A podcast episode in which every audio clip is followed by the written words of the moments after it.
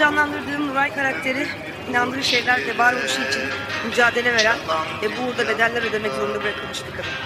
Ah yalan.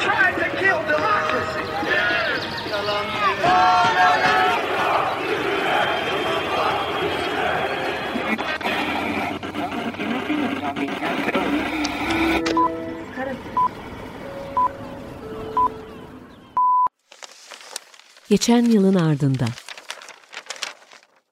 Temmuz Dünya Temmuz ayı yine kitlesel göçmen ölümleriyle başladı.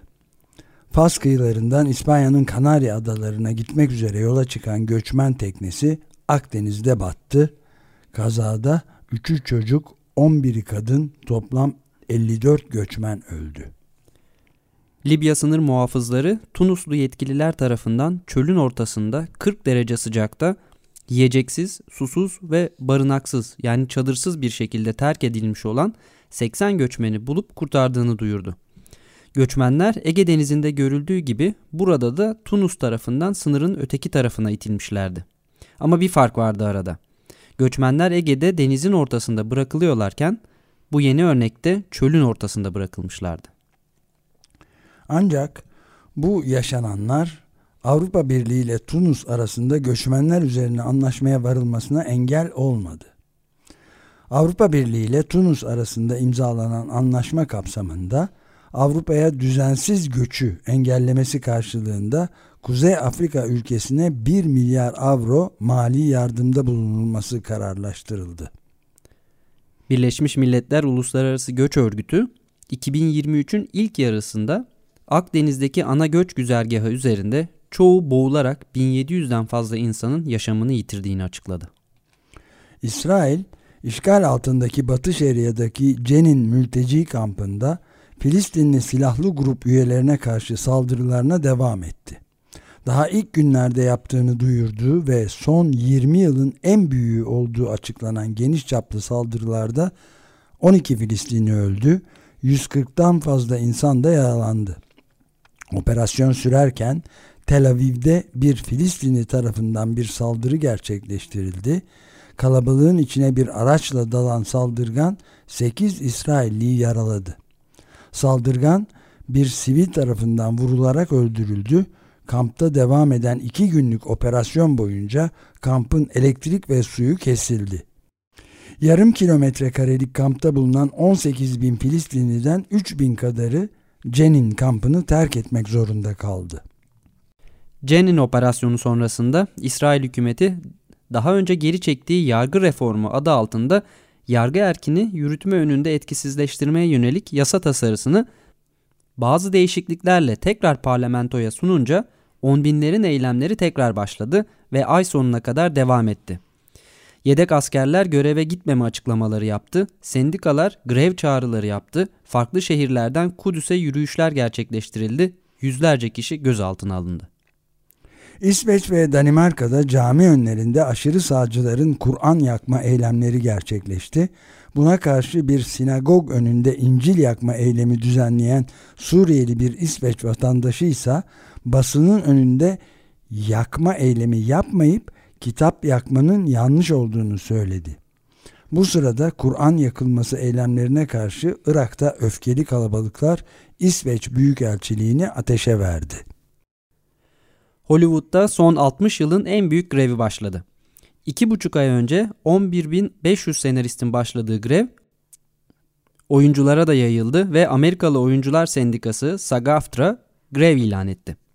Yaklaşık 160 bin üyesi bulunan sendikada film ve dizi oyuncularının yanı sıra video oyunu tasarımcıları, radyo sunucuları, modeller ve YouTube fenomenlerinin de bulunduğu belirtildi. Ama anlaşmazlık noktalarından birinin oyuncuların filmlerin ve TV şovlarının tekrar gösterimi için aldıkları ödemeler olduğu ifade edilirken bir oyuncunun yapay zeka ile yeniden üretilmesi durumunda görüntünün kime ait olduğunun da tartışma konusu olduğu aktarıldı. 3 ay süren grev Eylül ayı sonunda yapılan 3 yıllık toplu sözleşme ile sona erecekti. Temmuz'da İspanya'da genel seçimler yapıldı. Muhafazakar Halk Partisi PP yaklaşık 8,2 milyon oyla birinci parti oldu ve 2019'a kıyasla 47 sandalye daha fazla kazanarak meclisteki koltuk sayısını 136'ya çıkardı. İktidardaki sol koalisyonun ana ortağı Sosyalist İşçi Partisi PSOE yaklaşık 7,8 milyon oyla muhafazakarların oyuna yetişti. Meclisteki koltuk sayısını ikiye katlayarak 122'ye çıkardı. Podemos liderliğindeki radikal sol ittifak Sumar ise %12,5 oy alarak önceki seçimlere göre 7 sandalye kaybetti. Seçimlerin en güzel haberi ise aşırı sağcı Vox partisinin beklentilerin aksine oy kaybetmesi oldu. Vox'un 600 binden fazla oy kaybetmesiyle önceden 52 olan koltuk sayısı 33'e düştü. Sonuçta parlamentoda ne sağ ne de sol partiler birlikte hükümet kurmaya yetecek sandalyeyi elde edememiş oldu. Afrika ülkesi Nijer'de darbe gerçekleşti. Nijer Cumhurbaşkanı Muhammed Bazum'un askeri darbeyle devrilmesi sonrası televizyonların karşısına çıkan General Abdurrahman Çiyani geçiş yönetiminin başına geçtiğini duyurdu. Devrik lider Muhammed Bazum, Nijer'in 1960'taki bağımsızlığından bu yana seçimle iş başına gelen ilk liderdi ve darbe bu demokrasi sürecini de baltalamış oldu.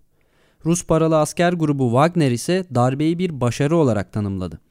Darbeyi destekleyenlerin yaptığı gösterilerde ülkenin eski sömürgeci gücü Fransa'nın bayrağı yakıldı ama ilginç bir şekilde Rusya bayrakları taşındı. Afrika Birliği, Batı Afrika ülkeleri bloğu ECOWAS, Batı ülkeleri ve Birleşmiş Milletler darbe girişimini kınayarak Bazum'un serbest bırakılmasını istedi. Hatta ECOWAS darbecilere bir hafta süre tanıdığını ve bu sürede geri çekilmezlerse askeri müdahalede dahi bulunabileceklerini açıkladı. 8 Temmuz'da Ukrayna topraklarında süren savaşın 500. günü doldu. Ukrayna Başkanı Zelenski, savaşın ilk günü Rus ordusunun teslim ol çağrısına karşı sert yanıt veren Ukrayna üssü Yılan Adası'nı ziyaret etti. Birleşmiş Milletler İnsan Hakları Yüksek Komiserliği ise savaşın bu 500 günü içerisinde en az 9177 sivilin öldüğünü, 15.993 sivilin ise yaralandığını duyurdu. Ukrayna bu 500 günde 233 binden fazla Rus askerinin öldürüldüğünü iddia etti. Rusya, Karadeniz Tahıl Anlaşması'ndan çekildiğini duyurdu. Türkiye'nin İsveç'in NATO üyeliğine onay vereceğini açıklaması, Ukrayna ile yaptığı esir değiş tokuşu sonucu Türkiye'ye gönderilen Ukraynalı Azov taburu komutanlarının anlaşmaya aykırı şekilde Ukrayna'ya teslim edilmesi ve Kırım'daki Kerç Köprüsü'nün ikinci kez Ukrayna tarafından bombalanmasının ardından Rusya bu kararı almış oldu. Rusya, batılı ülkelerin Rus gıdalarına ve gübrelerine uyguladığı yaptırımları kaldırması şartıyla anlaşmaya geri dönüleceğini duyurdu.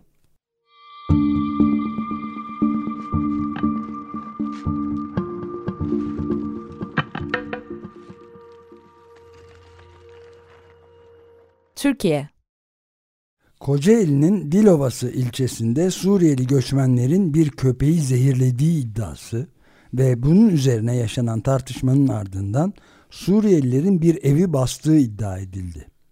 İddiaların ardından tırnak içinde galeyana gelen çok sayıda kişi sokaklara çıktı. Suriyeliler aleyhine sloganlar atarak yürüyüş yaptı. Bu iddianın gerçek olmadığı bir kez daha önceki ırkçı provokasyonlarda olduğu gibi ortaya çıktı. İyi Parti Kocaeli Milletvekili Lütfü Türkkan, halkın göçmenlerin gönderilmesi talebiyle yürüyüş yapacağını açıkladı. Kocaeli Valiliği de köpek zehirleme olmadığını, evlere saldıran kişilerin göçmenler değil, Türkiye Cumhuriyeti vatandaşları olduğunu açıkladı. Ancak iki grup arasında tartışma çıktığını da belirterek gözaltına alınan kişilerden 10 göçmeni sınır dışı edilmek üzere Kocaeli İl Göç İdaresi Müdürlüğü'ne teslim ettiğini duyurdu. Sonuçta kabak yine göçmenlerin başına patlamış oldu. İstanbul'da bulunan Suriyelilerin kayıtlı oldukları illere dönmeleri gerektiği konusunda karar alındı. İstanbul Valiliği geçici koruma kapsamındaki Suriyelilere 24 Eylül 2023'e kadar süre verdi. Oysa yüz binlerce Suriyeli depremlerden sonra yıkılan veya hasar alan evlerini terk edip başka illere göç etmek zorunda kalmıştı.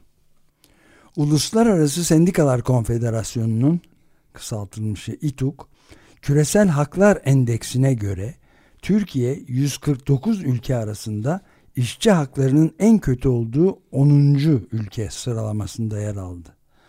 Türkiye geçen yılda da işçi hakları açısından en kötü 10 ülke arasında yer almıştı. Yani ülke bu alandaki yerini başarıyla korumuş oldu. Türkiye İstatistik Enstitüsü'nün enflasyonun düşmeye devam ettiğini açıklamasının hemen ardından hükümet katma değer vergisini %2 oranında artırdı. Böylece tüm tüketim ürünlerine zam gelmiş oldu. Devletin aldığı birçok harcada %50 zam yapıldı. Türkiye Cumhuriyet Merkez Bankası faiz oranlarını artırmaya devam etti. Faizin 250 puan artırılarak %15'ten %17,5'a çıkarılması birçok uzman ve batılı ekonomist tarafından çok az bulunarak eleştirildi. Temmuz ayı başında Adana ve Eskişehir'de düzenlenen onur yürüyüşlerine yasak geldi. 36 kişi gözaltına alındı.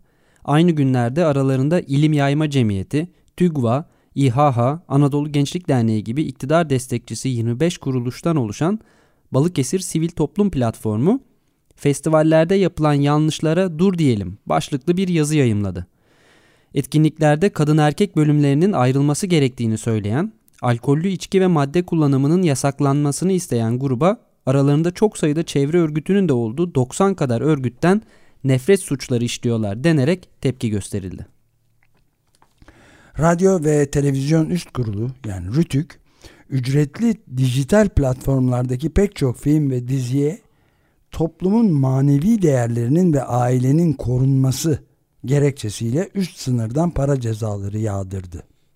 Rütük 6 dijital platformun 8 yapımına LGBTİ artı cezaları uyguladı. A Milli Kadın Voleybol takımı Amerika Birleşik Devletleri'nin Texas eyaletindeki Arlington kentinde yapılan 2023 Milletler Ligi'nin finalinde Çin'i 3-1 yenerek tarihinde ilk kez şampiyon oldu. Milletler Ligi'ni şampiyonlukla tamamlayan A Milli Voleybol takımı dünya sıralamasında da 365,64 puanla bir numaraya yükseldi.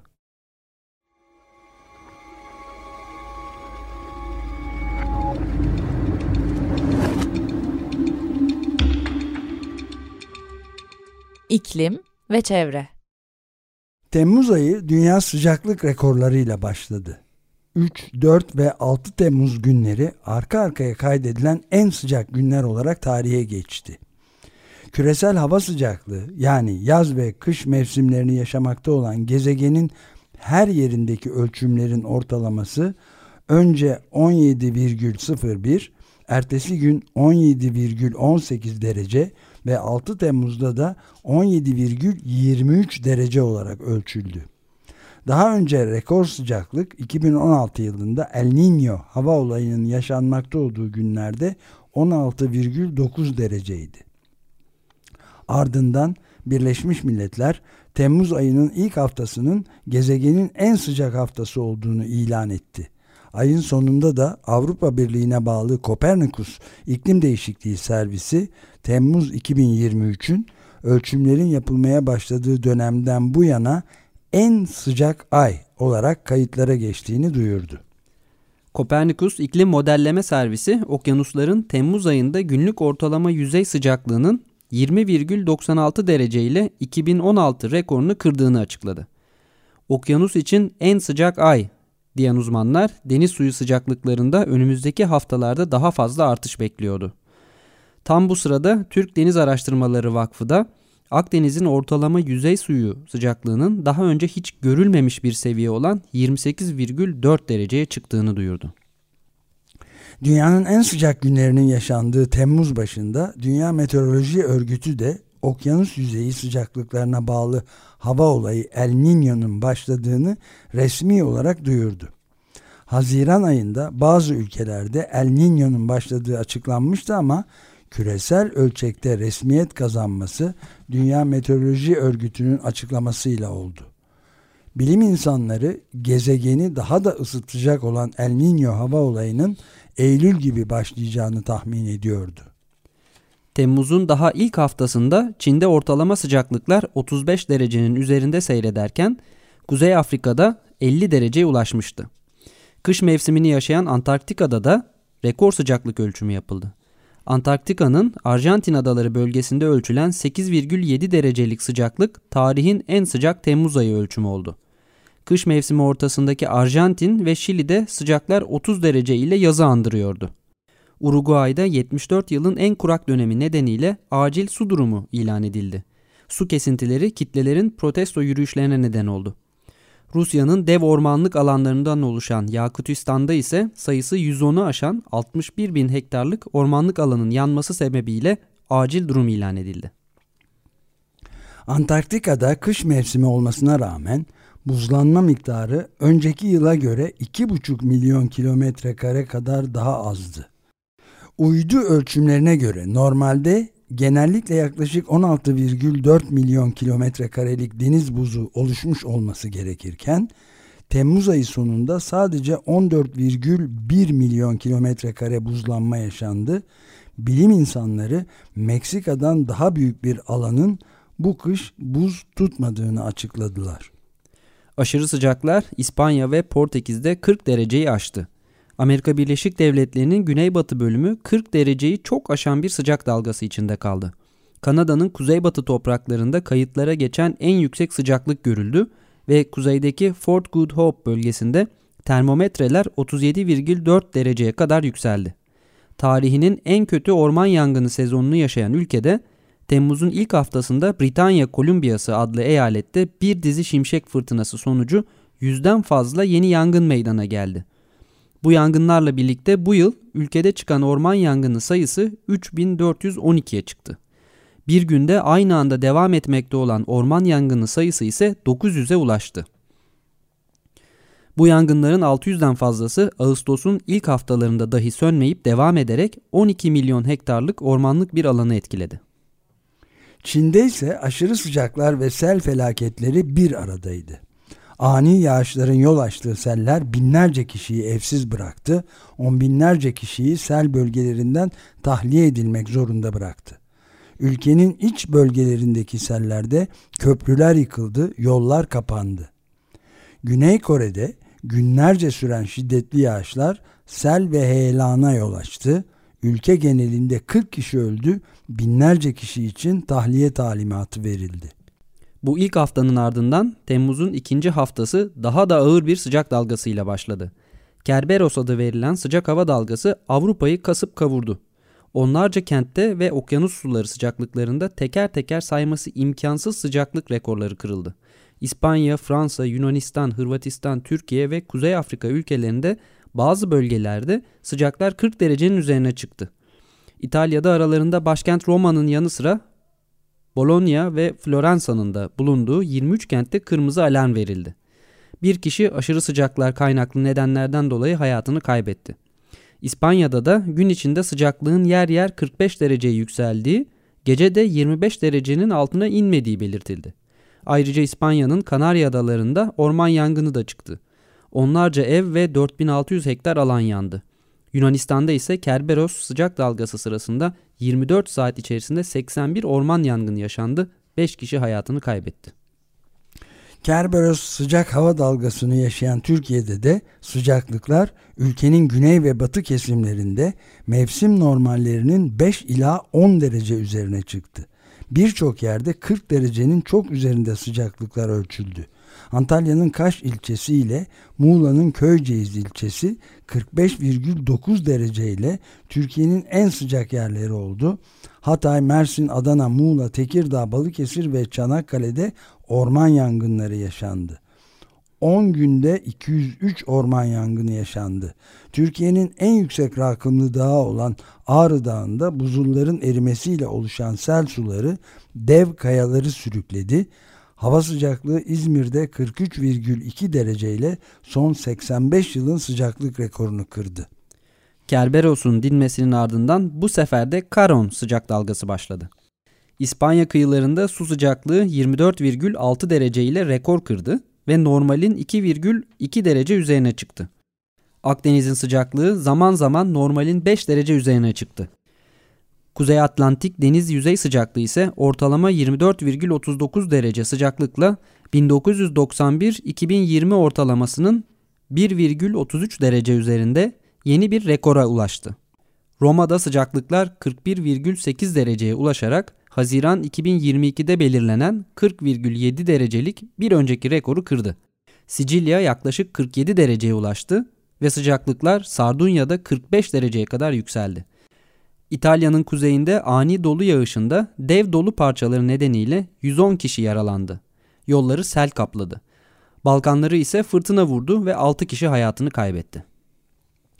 Karon sıcak dalgası biter bitmez onun hemen ardından Avrupa'nın güneyi dördüncü bir sıcak hava dalgasını yaşadı. İtalya'da aşırı sıcaklar orman yangınlarına neden oldu ve 4 kişi hayatını kaybetti. Aynı günlerde ülkenin kuzeyinde ani ve şiddetli fırtınalar da meydana geldi. Tüm bu olaylarda 7 kişi hayatını kaybetti. Cezayir'in kuzey kentlerinde 48 dereceyi geçen sıcak hava dalgası sırasında yaşanan orman yangınlarında ise 34 kişi hayatını kaybetti. Amerika Birleşik Devletleri'nin Phoenix kenti bütün bir ayı yani tam 31 günü kesintisiz olarak 43 derece üzerinde sıcaklıklarla geçirerek rekor kırdı. Ayrıca Temmuz ayında Amerika Birleşik Devletleri'nin farklı noktalarında tam 3200 günlük sıcaklık rekoru kırıldı. Çin Meteoroloji İdaresi ise Pekin'in art arda 28 gün boyunca 35 derecenin üzerinde sıcaklıklarla 23 yıllık rekoru kırdığını söyledi.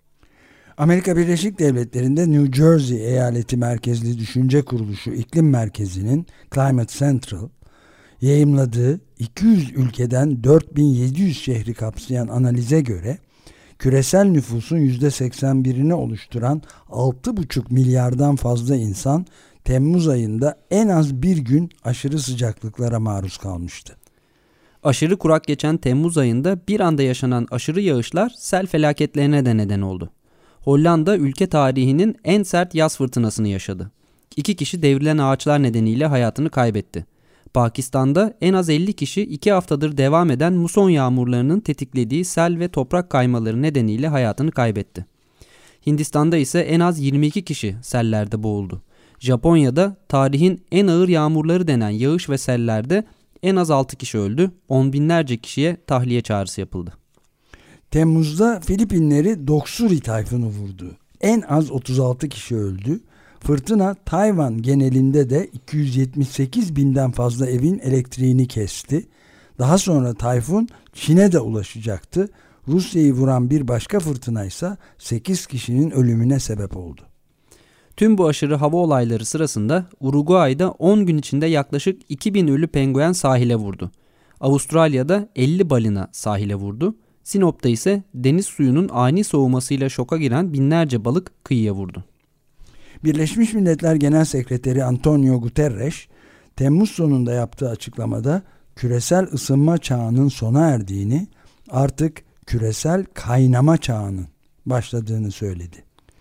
New York Union Meydanı'nda asılı duran iklim saati kritik bir eşiği aştı. Küresel sıcaklık artışını 2015 Paris Anlaşması'nın zorlu hedefi olan 1,5 santigrat dereceyle sınırlamak için kalan tahmini süre 6 yıldan 5 yıla düşürülerek güncellendi. Amerika kıtası, Orta Doğu, Avrupa, Asya'nın Pasifik kıyıları sıcak dalgalarıyla kavrulurken İspanya'da yok oluş isyanı aktivistleri gereksiz su tüketimine tepki göstermek için İspanya'nın Barcelona, Madrid, Valencia, Bask, Navarra ve Ibiza bölgelerinde bulunan golf sahalarındaki delikleri tıkadı. Avrupa'nın gördüğü en büyük kuraklıklardan biri sırasında yapılan su israfına tepki gösteren gruptan yapılan açıklamada susuz bir dünyada golfün yeri yok dendi. Aktivistler golf sahasındaki delikleri çimento ile kapattı ve bazı deliklere çiçekler dikti. Britanya'da ise iklim aktivistleri Wimbledon tenis turnuvası sırasında korta fırlayarak oyunların bir süre durmasına neden oldu. Aynı gün Galler'de izinsiz üretimi sürdüren bir kömür madeni de yok oluş isyanı aktivistlerinin eylemleri sonucu üretimi durdurmak zorunda kaldı. Sıcaklıkların en yüksek olduğu günlerde Londra'da yüzlerce iklim aktivisti 30 kadar noktada trafiği kilitleme eylemleri yaptı. İskoçya'da ise İskoçya petrolünün %90'ını sağlayan Grangemouth'taki petrol rafinerisi işgal edildi. Orada da üretim ve ulaşım bir süreliğine durduruldu. Britanyalı aktivistlerin eylemlerinde ne kadar haklı olduğu Temmuz ayının son günü Başbakan Rishi Sunak'ın Kuzey Denizi'nde 100 kadar yeni fosil yakıt ruhsatı vermesiyle ortaya çıktı. Üstelik Sunak bu lisansların Birleşik Krallığın net sıfır hedeflerine ulaşmasını sağlamak amacıyla verildiğini de söyleyebildi. Avrupa Birliği parlamentosu çevre aktivistlerinin yıllardır talep ettiği doğa restorasyon yasasını kabul etti etmesine ama bunu son derece daraltılmış bir şekilde kabul etmeyi de ihmal etmedi. Yasayla 2030 yılına kadar Avrupa Birliği'nin kara ve denizlerinin %20'sinin iyileştirilmesi ve 2050 yılına kadar tüm bozulmuş ekosistemleri kapsayacak şekilde genişletilmesi hedefleniyordu. Avrupa Birliği parlamentosunun neredeyse tüm sağcı grupları yasanın bu kırpılmış haline dahi karşı çıktı. Yasayla çiftçilere ve balıkçılara daha az toprak ve deniz bırakıldığını söylediler. Yasayı savunanlarsa Avrupa'nın çok ağır bir çevre sorunu yaşamakta olduğunu söylüyordu. Avrupa topraklarının %60'ının sağlıksız ve %81'inin canlı yaşamı için zayıf koşullara sahip olduğu daha önceki raporlarda açıklanmıştı. Oylama öncesi yasaya karşı olan çiftçiler traktörlerle parlamento önünde protesto gösterisi düzenlerken Greta Thunberg de aktivistlerle birlikte yasayı savunmak üzere parlamentoya geldi. Türkiye, Haziran 2023'te bir uluslararası rekor kırdı. Almanya ve Polonya'yı geride bırakan Türkiye, Avrupa'nın en büyük kömür yakıtlı elektrik üreticisi oldu. Türkiye'nin kömür yakıtlı elektrik üretiminden kaynaklanan emisyonları 2023'ün ilk yarısında 44 milyon ton karbondioksit ve eş değer gazları aşarak yılın en yüksek seviyesine ulaştı. Ayrıca Türkiye'nin kurulu kömür kapasitesi 2018'den bu yana %9'dan fazla artmıştı.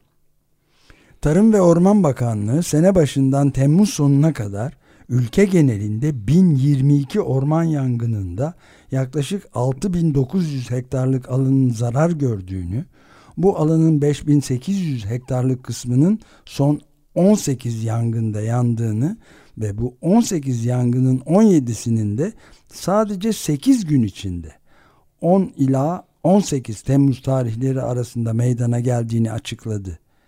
Yani Temmuz ortasındaki bir hafta içinde yanan orman alanının büyüklüğü yılın başından beri bin kadar yangında yanan alanın 5 kat fazlasına denk geliyordu. Temmuz ayının son haftasında Limak Holding'e ait termik santral için açık linyit alanı genişletme izni kapsamında Akbelen Ormanı'nda ağaç katliamı başladı. 4 yıldır ormanı savunan köylüler ve aktivistler bölgeye akın etti. Jandarma ise şirketin yanında yer alarak yaşam savunucularına sert müdahalelerde bulundu. 40'tan fazla kişi gözaltına alındı.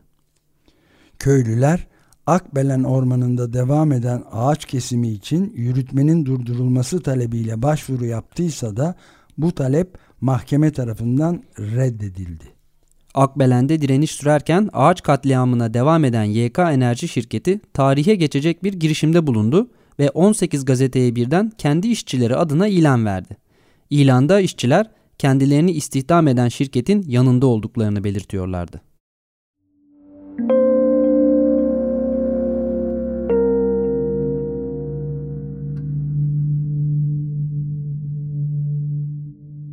Ayın Sözü Bizler lanetlenmiş ahmaklarız. 1980'lerde sera etkisi konusunda dünyayı uyaran ABD'li bilim insanı James Hansen, on yıllardır yaptığı uyarıların ciddiye alınmamış olmasına bu sözlerle tepki veriyor. The Guardian